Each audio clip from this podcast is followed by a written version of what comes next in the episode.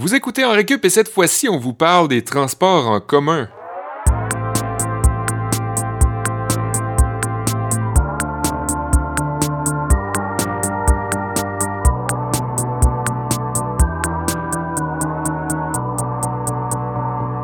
Je vous souhaite la bienvenue à tous. Je m'appelle Sébastien Blondeau et si j'étais Olivier Bradette, je vous dirais sûrement montez à bord. On parle aujourd'hui des transports en commun parce que je suis avec Olivier euh, Bradette, mon copilote, et Kevin Breton, mon peut-être le, le troisième copilote. Hein? C'est pas celui qui arrive en premier habituellement. Là. Puis si t'étais Kevin Breton, t'aurais dit quoi?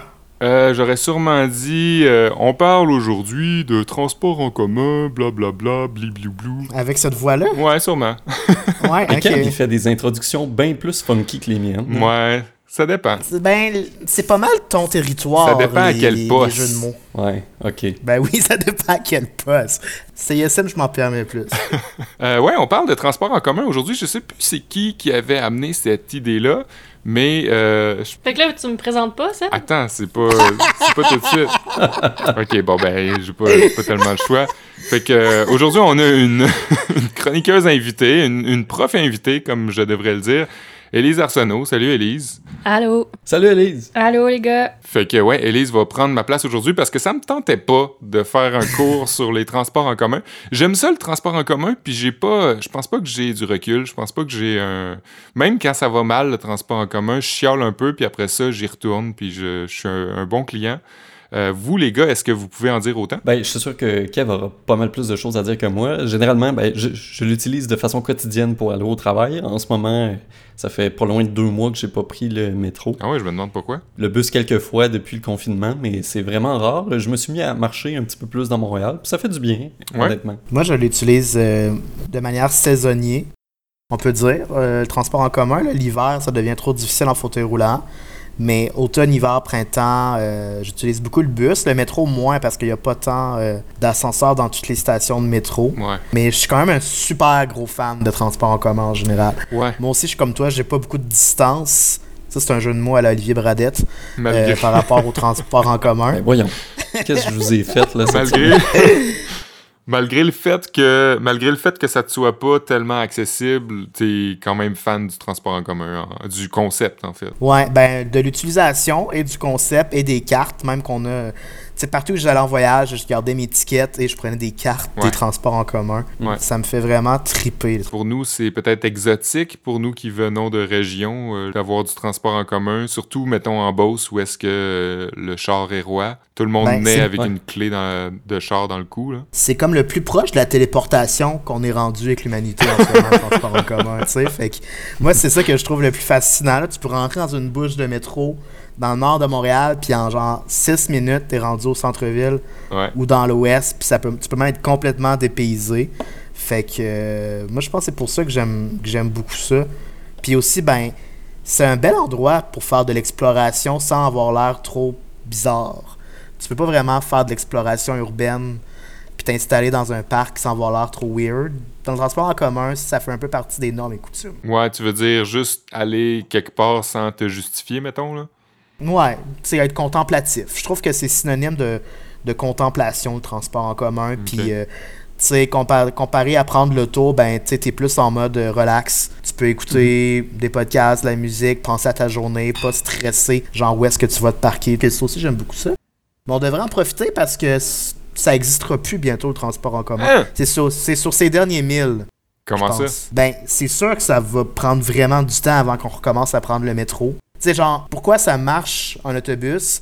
C'est que t'es capable de pacter beaucoup de monde dans le même contenant de métal. Puis là, ben, si la pandémie, il n'y a pas de vaccin qui vient solutionner la transmission, ben, on va vouloir continuer à garder une distance de 2 mètres. Mais tu penses que c'est suffisant pour que tout le monde fasse faillite? Ben, déjà, il va y avoir un soubresaut économique. Déjà, il y avait un manque de financement pour les autobus. Puis, il va y avoir moins d'utilisateurs pendant un bout. Puis, en plus, il y a bien des travailleurs qui vont continuer à faire du télétravail même après que la pandémie soit terminée. Puis, en Chine, en ce moment, il y a comme un boom de l'industrie automobile.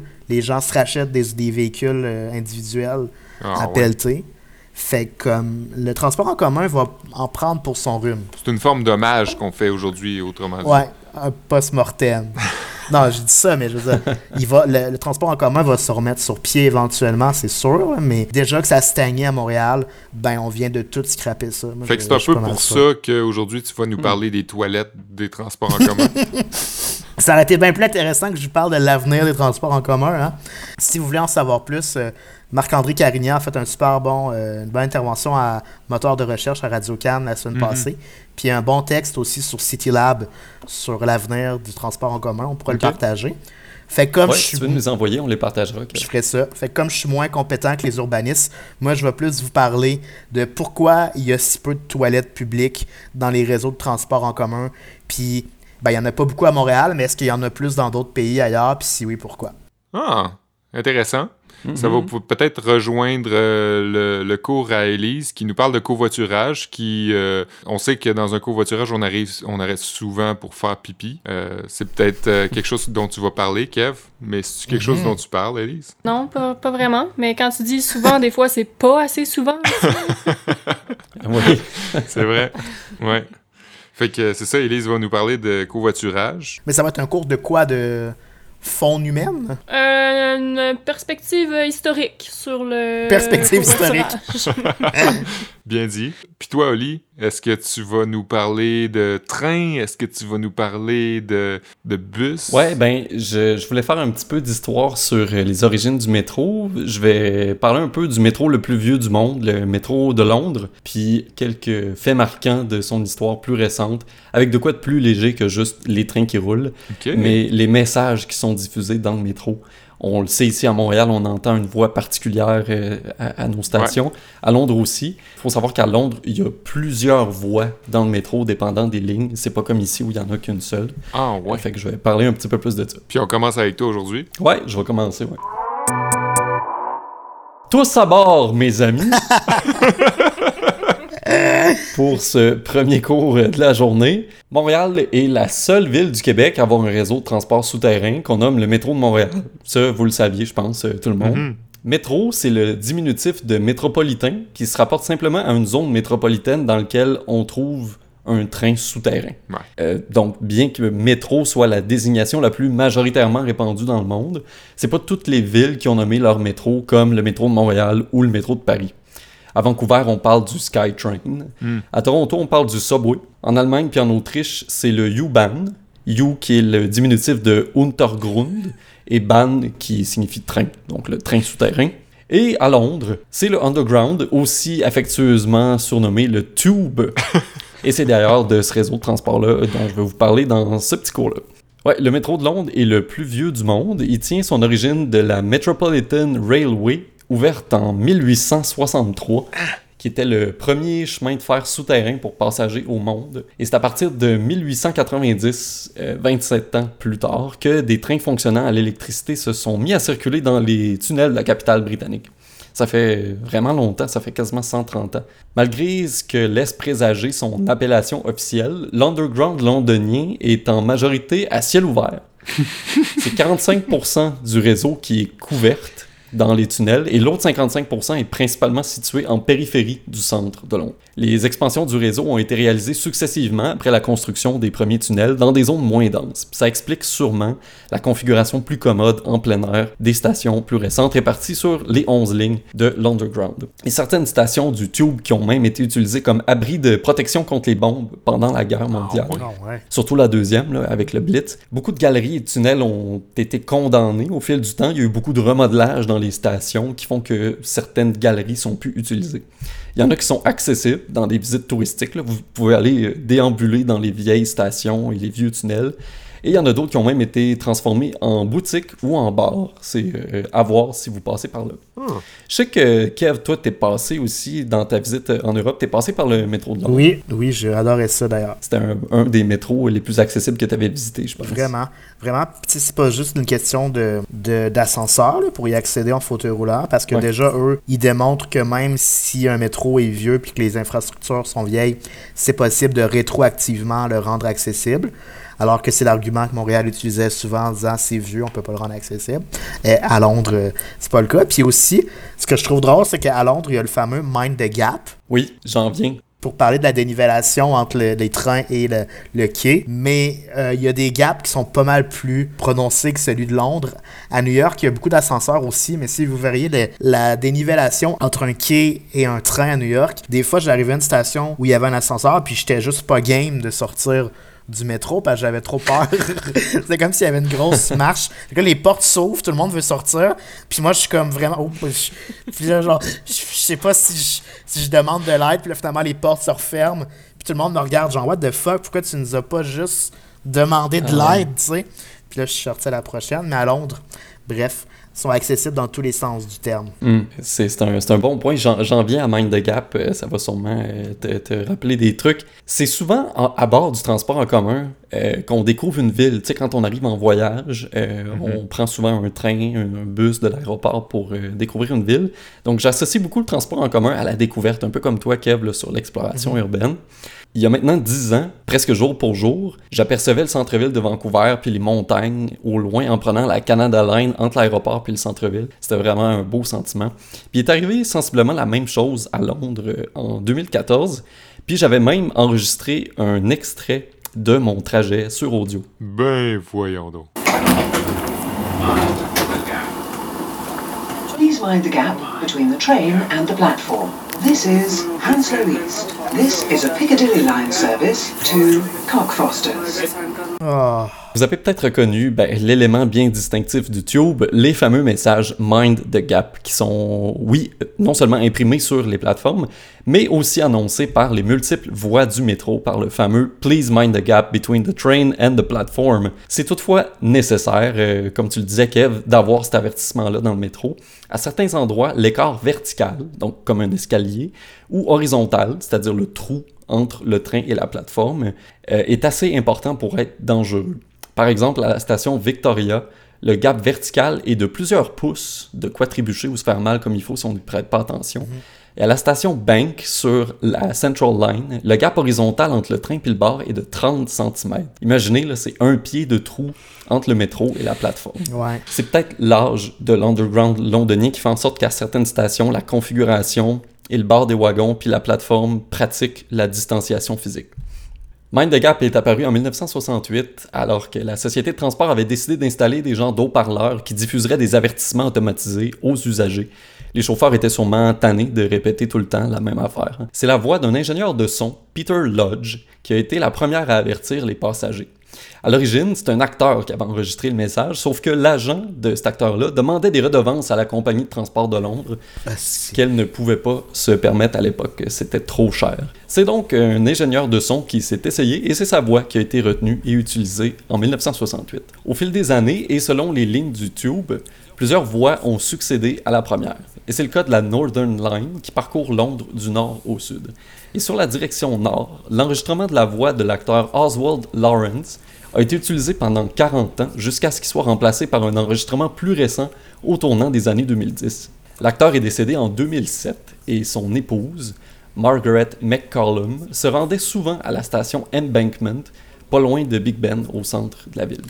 À cette époque-là, c'était la seule station qui diffusait encore le message enregistré par son défunt mari. Margaret s'y asseyait quelque temps pour entendre la voix d'Oswald et sentir sa présence, d'une certaine manière. C'était cute. Ah. Le 1er novembre 2012, la dame a constaté avec effroi la disparition du Mind the Gap de son mari Oswald. La compagnie de transport venait de remplacer son enregistrement par un plus moderne. Chagrinée et dévastée par ce changement brusque et inattendu, Margaret a décidé de contacter Transport for London pour leur raconter son histoire.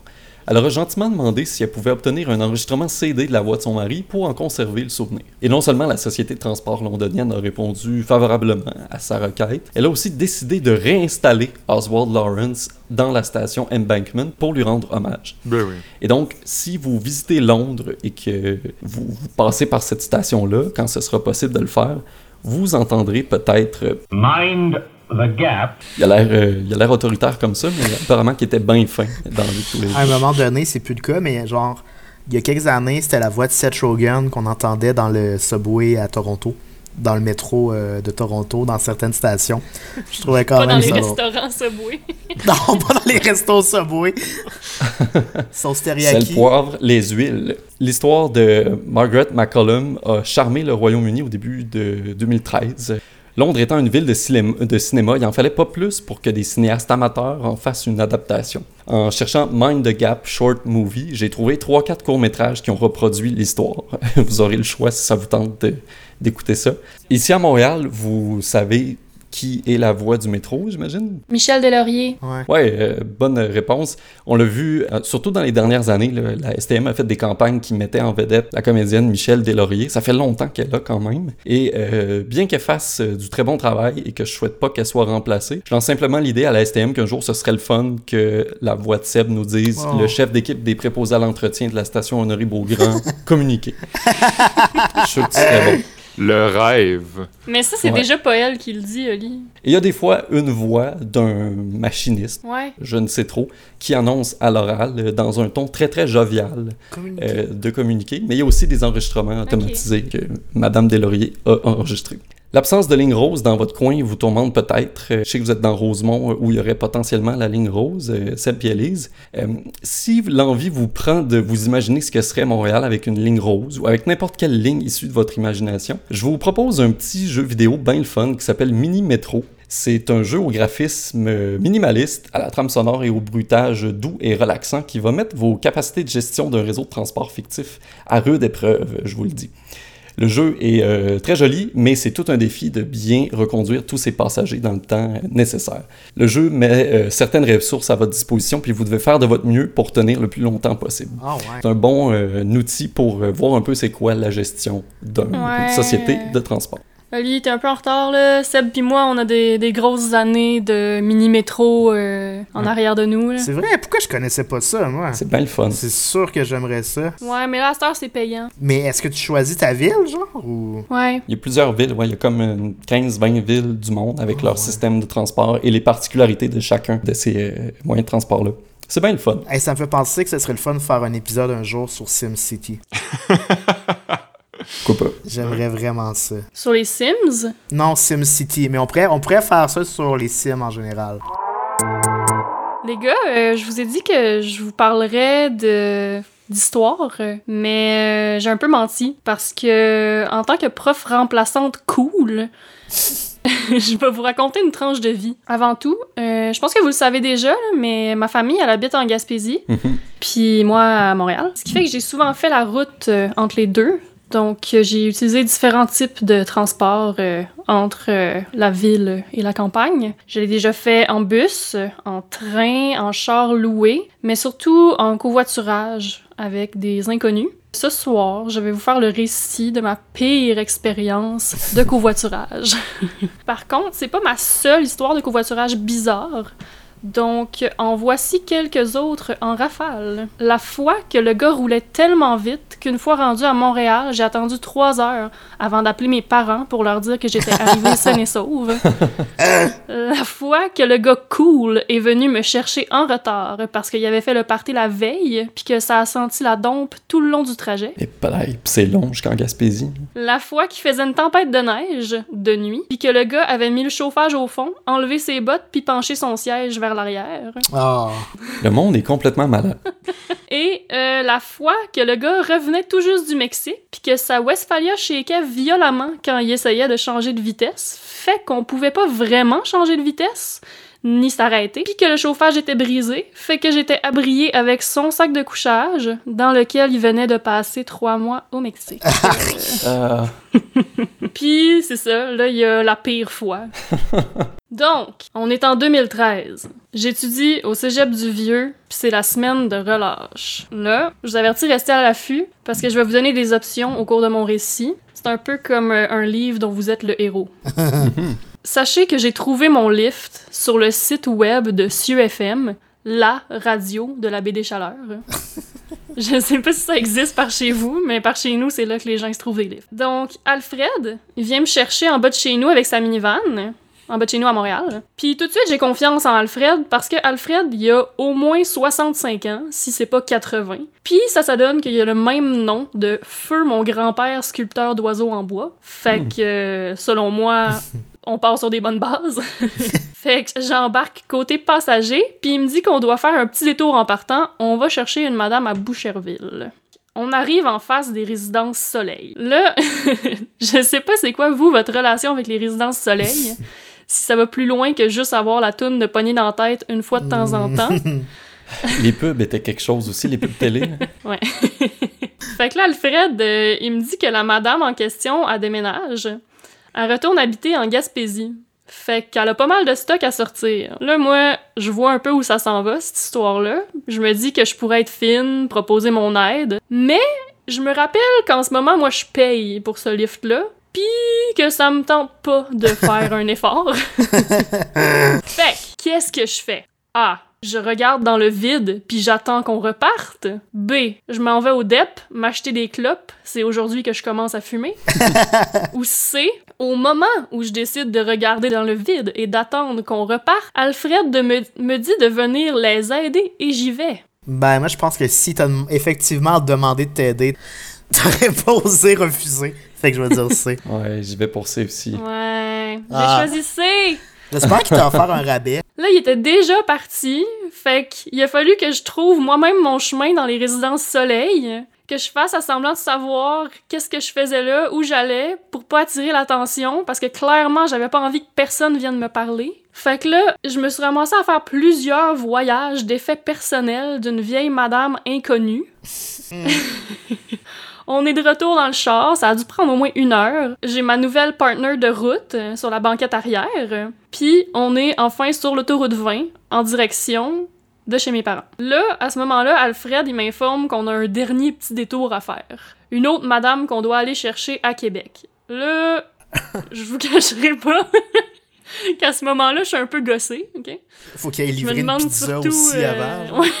ben, c'est ça que je- C'est exactement ça. là. Je me demande c'est quoi la suite. J'imagine que vous êtes familier avec la route entre Montréal puis Québec. Vous l'avez déjà fait euh, Oui, quelques puis elle est fois, j'imagine. plate. Ah ouais, Elle ce est plate, bout-là. mais là. surtout, il y a deux routes. Ben, Alfred, lui, il a décidé qu'on allait prendre les deux. Ben oui, si. On manquera pas euh, une, belle, une belle visite. euh. J'aime ça à traverser le pont La Violette. Ben, c'est ça, Oli.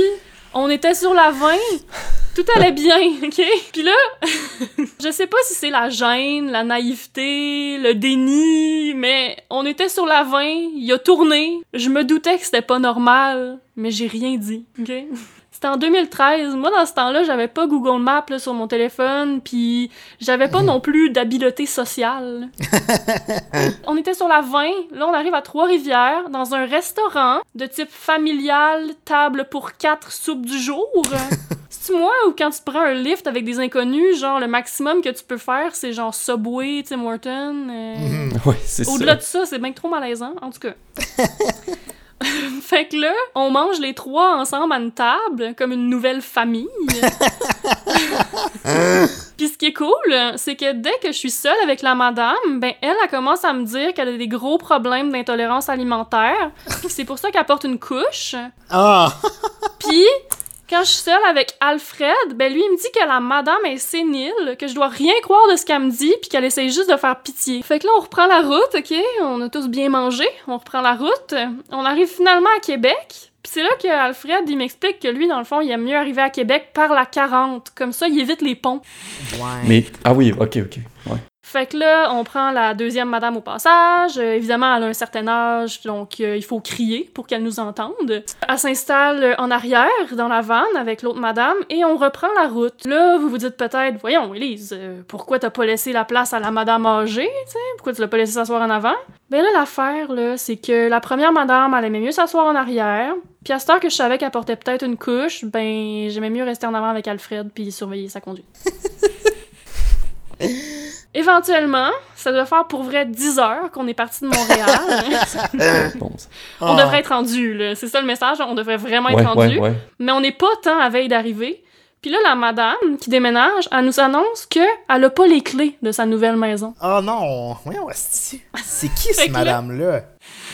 Fait que là, Alfred, lui, sa, sa réaction, c'est de me mettre en charge pour régler la situation. Fait qu'il me donne son cellulaire. Puis là, maintenant, c'est moi sa secrétaire. Fait que là, moi, je suis rendue secrétaire de Alfred dans la minivan des transports covoiturage express Montréal-Gaspésie. Puis, il faut que j'appelle les membres de la famille de la madame que je connais pas pour savoir si quelqu'un a les clés ou le numéro de téléphone de quelqu'un qui aurait the les clés. Fuck? Yes. Évidemment, on arrive chez elle avant d'avoir trouvé une solution. Fait que là, Alfred, il me dit de fouiller dans ses bagages. Parce que lui, il pense qu'elle, elle a juste caché les clés pour pas qu'on la laisse toute seule. Hmm. Fait que là, à ce moment-là, on est genre à 10 minutes de char de ma destination finale. Ah, mon Dieu. Qu'est-ce que je fais? je sors les clés de mes poches. Pendant tout ce temps, c'est moi qui les avais. Si seulement. B. Je pleure de l'intérieur en considérant faire le reste de la route à pied. Ou C. Je pleure de l'intérieur en considérant faire le reste de la route à pied tout en fouillant dans les bagages de la madame. Ben moi, je suis vraiment surpris que t'aies juste pas décidé de faire le reste de la route à pied, là. Moi, 10 minutes, c'est ce que j'aurais fait. Fuck that shit. Ouais, 10 minutes de char, là? Oui, je sais, mais c'est 10 minutes de char. euh. Ouais, non, mais à ce moment-là, moi, tu sais, j'ai, j'ai fouillé dans les bobettes de la madame, là. Je cherchais les clés, t'as-tu trouvé? Non! Elle les avait dans sa sacoche! en tout cas, fait que Alfred, il a fini par me déposer à destination, puis pendant que je sortais l'argent pour le payer, ben lui, il cherchait partout une carte d'affaires pour me la donner au cas où j'aurais besoin d'un autre lift. Euh, Fait que c'est ça, mon histoire. Du bon service. Eh, mon Dieu. Ça t'a pris combien de temps au total? Euh, honnêtement, ça fait quand même 7 ans de ça, là, fait que c'est flou, mais euh, probablement un bon 3-4 heures de plus que, c'était supposé. Là. Ouais, ouais. je pense que c'est de loin la pire anecdote que j'ai entendue en transport en commun ou en covoiturage. Genre, c'est quasiment un film. Je pense que t'as- du matériel pour Moi, un je- film d'une heure et demie. Quelque chose. Mais c'est c'est fait, c'est derrière toi. C'est derrière toi, Elise, cette histoire. Oui. Merci les gars de votre soutien. Je suis sûr que Olivier et Seb aussi en ont des histoires de transport en commun ou de covoiturage qui pourront nous partager en conclusion. Euh, je vais vous parler de toilettes parce que ce qui m'a donné le goût de vous parler de ça, c'est une anecdote, une situation qui m'est arrivée alors que j'étais en voyage à Paris, en Europe. J'attendais pour reprendre le train pour revenir chez moi euh, à en Belgique. Et puis, euh, je me rappelle que j'étais à la gare du Nord et que j'avais dîné genre comme dans un fast-food. Puis je, je voulais aller aux toilettes avant de réembarquer dans le train parce que c'était pas tous les wagons de train qui possédaient des toilettes suffisamment larges pour y aller en fauteuil roulant. Puis étrangement, As-tu fait un numéro 2 dans tes culottes? c'était pour faire un numéro 2, euh, effectivement. Euh, donc, j'ai cherché une toilette semi-décente dans tous les restos euh, avoisinant la gare du Nord à Paris. Puis j'en ai fait, je me rappelle, j'ai fait un Burger King puis un autre fast-food. Puis les deux fois, les toilettes étaient comme à l'étage. Fait qu'il y en avait pas. Puis mon train allait arriver bientôt. Fait que je me suis rendu à la gare, puis je me suis dit, je vais pouvoir comme sûrement trouver une toilette là. Puis il y en avait, mais elles étaient payantes. Elles étaient payantes. Puis j'avais pas un seul euh, euro euh, dans les poches. J'avais juste comme ma centime. carte. Ouais, j'avais pas un centime, j'avais juste ma carte euh, parce que j'étais pas prévoyant pantoute. Puis il y avait une préposée à l'entrée. J'ai juste menti tout bonnement, sans aucune retenue. J'ai dit que j'allais payer en revenant. Fait qu'elle m'a déverrouillé la porte. Puis je suis sorti en courant après avoir fait mon numéro 2. pendant qu'elle me criait après de revenir ici. J'ai dit Je m'excuse. Mais qu'est-ce qu'elle pouvait bien faire, me courir après pour 1,25$? Un euro. Fait que ça, ça m'a amené à réfléchir à savoir pourquoi est-ce que un besoin aussi essentiel que d'évacuer ces fluides euh, n'est pas pris en compte dans un milieu aussi euh, répandu et coutume que l'utilisation des transports en commun. Pourquoi est-ce que souvent c'est payant ou encore pire, il y a juste pas de toilettes dans le réseau de transport en commun, comme par exemple à Montréal? Évidemment que la première raison, c'est des raisons d'entretien de sécurité. Les autorités de transport veulent pas trop border avec ça. Comme on dit, eux autres sont plutôt spécialisés et compétentes en, en entretien de train, puis bien peu en, en toilettes et autres produits sanitaires. Fait qu'ils sont pas super chauds à l'idée de devoir gérer des toilettes. Ça tombe pas fou dans leur champ de compétences. Puis avoir pour avoir un bon exemple de ça, un petit peu plus tôt cette année, euh, à la station Lucien Lallier, on a eu un bel exemple parce que là-bas, le Canadien Pacifique, qui est co-gestionnaire avec l'agence de transport EXO, ont fait face à un problème de salubrité dans leurs toilettes alors qu'ils ont retrouvé des seringues usagées et se sont dit, OK, ben là, pour des raisons de sécurité et d'entretien, on peut pas vraiment laisser nos toilettes euh, être utilisées par n'importe qui, mais c'était quand même euh, une salle de bain qui était bien utile pour les passagers des trains de banlieue qui allaient faire la route vers Saint-Jérôme ou Vaudreuil ensuite. Donc,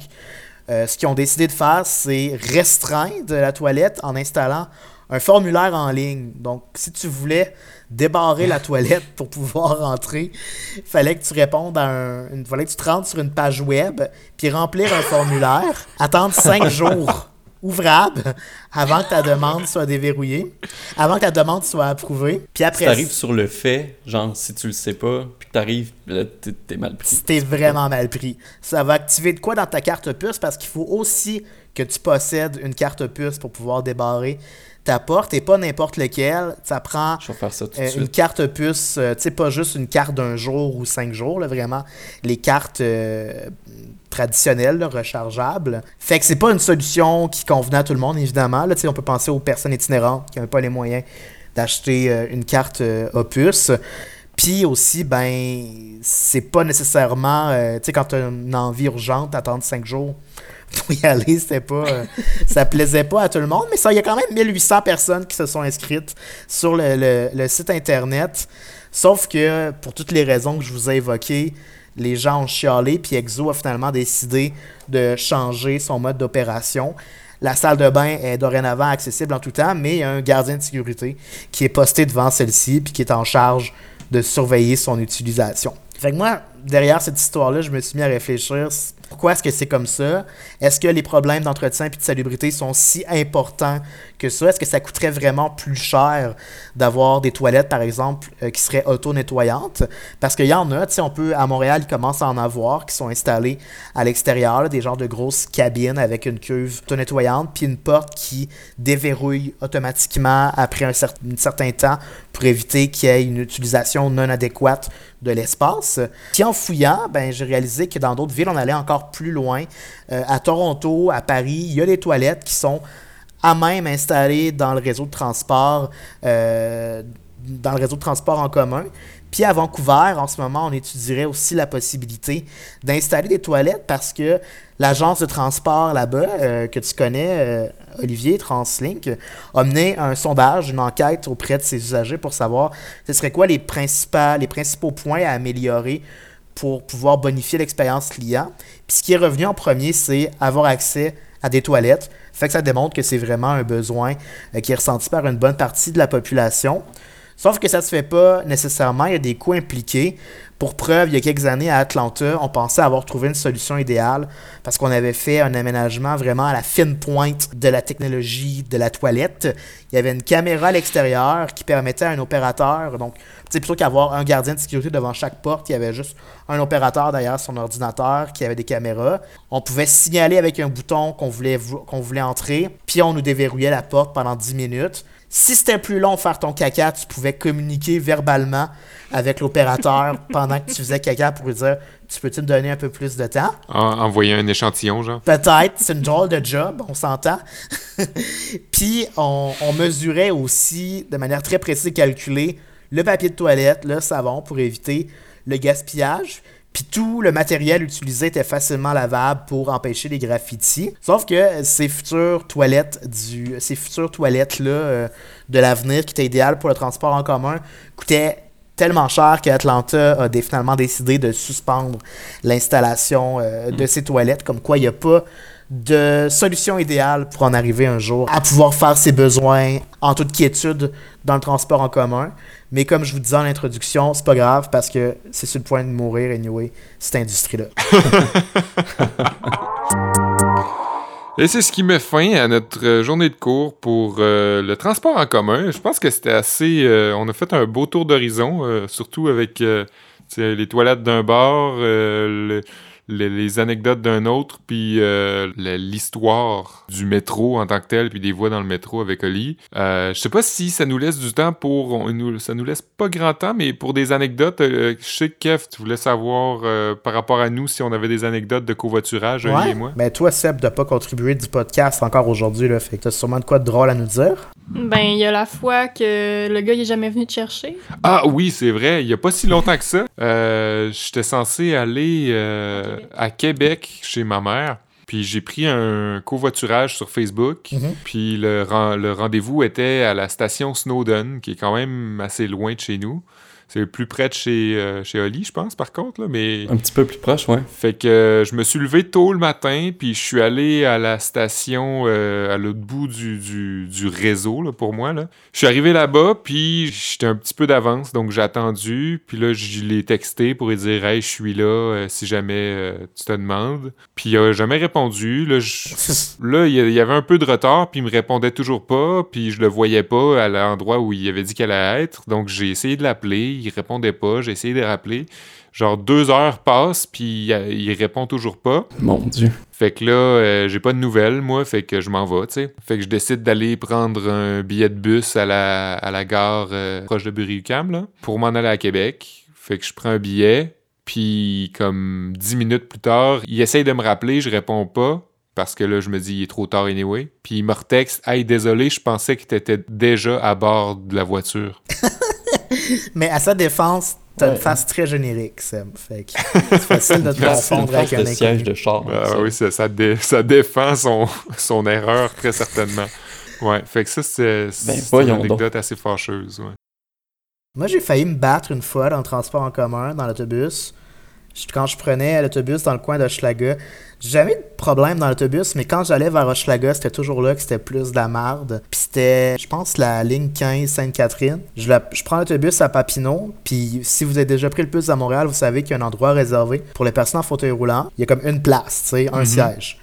Puis là, il y avait toutes le- les bandes libres, sauf un, celui pour personne en fauteuil roulant. Puis il y avait une dame assise là. Fait que normalement, je m'en fais pas trop de cas, mais souvent, il y a des chauffeurs qui sont bien ces règles, ils sont comme, tu te mets à la place désignée parce que c'est la place la plus sûre. Fait que je demande à la dame, pouvez-vous vous tasser de deux sièges? Elle me demande pourquoi. Je dis, comment pourquoi, hostie? Là, j'y pointe le sigle au-dessus de sa tête. Puis elle me dit, ben là. Puis là, elle, elle voit que je suis pour monter le ton davantage. Elle se lève, elle pogne ses sacs, puis elle, elle se tasse deux mètres, même pas un mètre. Je m'installe, puis là, j'en fais plus de cas, on part. Puis je suis sur mon tel, puis mon frein de fauteuil roulant était brisé. Fait que, tu sais, je- Tu balançais un peu. puis je balançais un peu, tu sais, mais je m'en faisais pas de cas. Puis là, il y a un gars qui me regardait depuis le début, puis qui avait pas aimé comment je parlais à madame, qui vient me voir, puis il est comme, hey, euh, dangereux ton affaire, ton frein brisé. Là, je dis, hey, ouais, je sais, tu sais, faut que j'aille au centre de réadapt. Ouais, pas trop fiable, toi, t'es un peu dangereux. Je dis, gars, tu sais, mêle-toi de tes affaires, là, t'as aucune, tu sais, moi, je te juge pas dans ta vie quotidienne, t'as aucune idée combien de temps ça peut prendre d'avoir un rendez-vous au centre de réadapt. Puis il me dit, t'es pas mal insolent, toi, Chris. fait que là, je fais juste le regarder, je baisse les yeux sur mon tel, puis je parle plus. Puis là, ça continue pendant quelques minutes. Puis là, il vient s'asseoir à côté de moi, puis je vois qu'il se sent mal dans ses yeux. Puis il commence à me faire la conversation. Il me dit, hey, il fait beau, hein? Là, je dis, ouais. C'est cool. Puis là, il commence à me jaser. Puis il me dit qu'il aime ça prendre le transport en commun, qu'il travaille sa construction à Montréal, mais qu'il habite dans l'Est, puis que c'est moins compliqué. Puis là, je, tu sais, je commence à faire la jasette. Puis après ça, il me dit, il y a une fille qui rentre avec une jupe. Il me dit, tabarnak, les filles sont chaudes en ce temps-ci. Puis là, j'ai juste réarrêté d'y reparler complètement. j'ai fermé les livres, là. Puis je suis Mais à sa défense, c'est vrai que t'es insolent, Kev. Tellement pas. J'ai full été poli avec la madame. Je me suis contrôlé, sinon je me serais battu. Ouais, avec une dame. Hey, Kev euh, fait de la boxe, pour ceux qui ne savent pas. Ben, si vous avez des anecdotes de transport en commun, euh, écrivez-nous, on aimerait ça les connaître aussi euh, sur euh, toutes nos plateformes, euh, sur notre courriel à enrecup à commercialgmail.com, facebook.com baroblique enrecup ou at enrecup sur Instagram. Euh, Peut-être que vous avez des histoires encore plus rocambolesques que, que ce qui a été raconté ici, quoique vous êtes vous avez toutes des bonnes, euh, surtout Elise, là, c'est une histoire euh, pas accotable à mon avis. Ouais, puis on remercie CISM, on remercie CFRT et Canalem de toujours nous diffuser en ces temps euh, d'intempéries. Puis, ben, on se dit à la semaine prochaine. La semaine prochaine, le, le sujet, on l'a déjà. Ce sera la crème glacée, puisqu'il commence à faire beau et on, on recommence à sortir nos cornets. Euh, donc, euh, à la semaine prochaine, les gars. À bientôt! Hey, ciao! Puis merci encore, Elise, c'était bien le fun. Plaisir!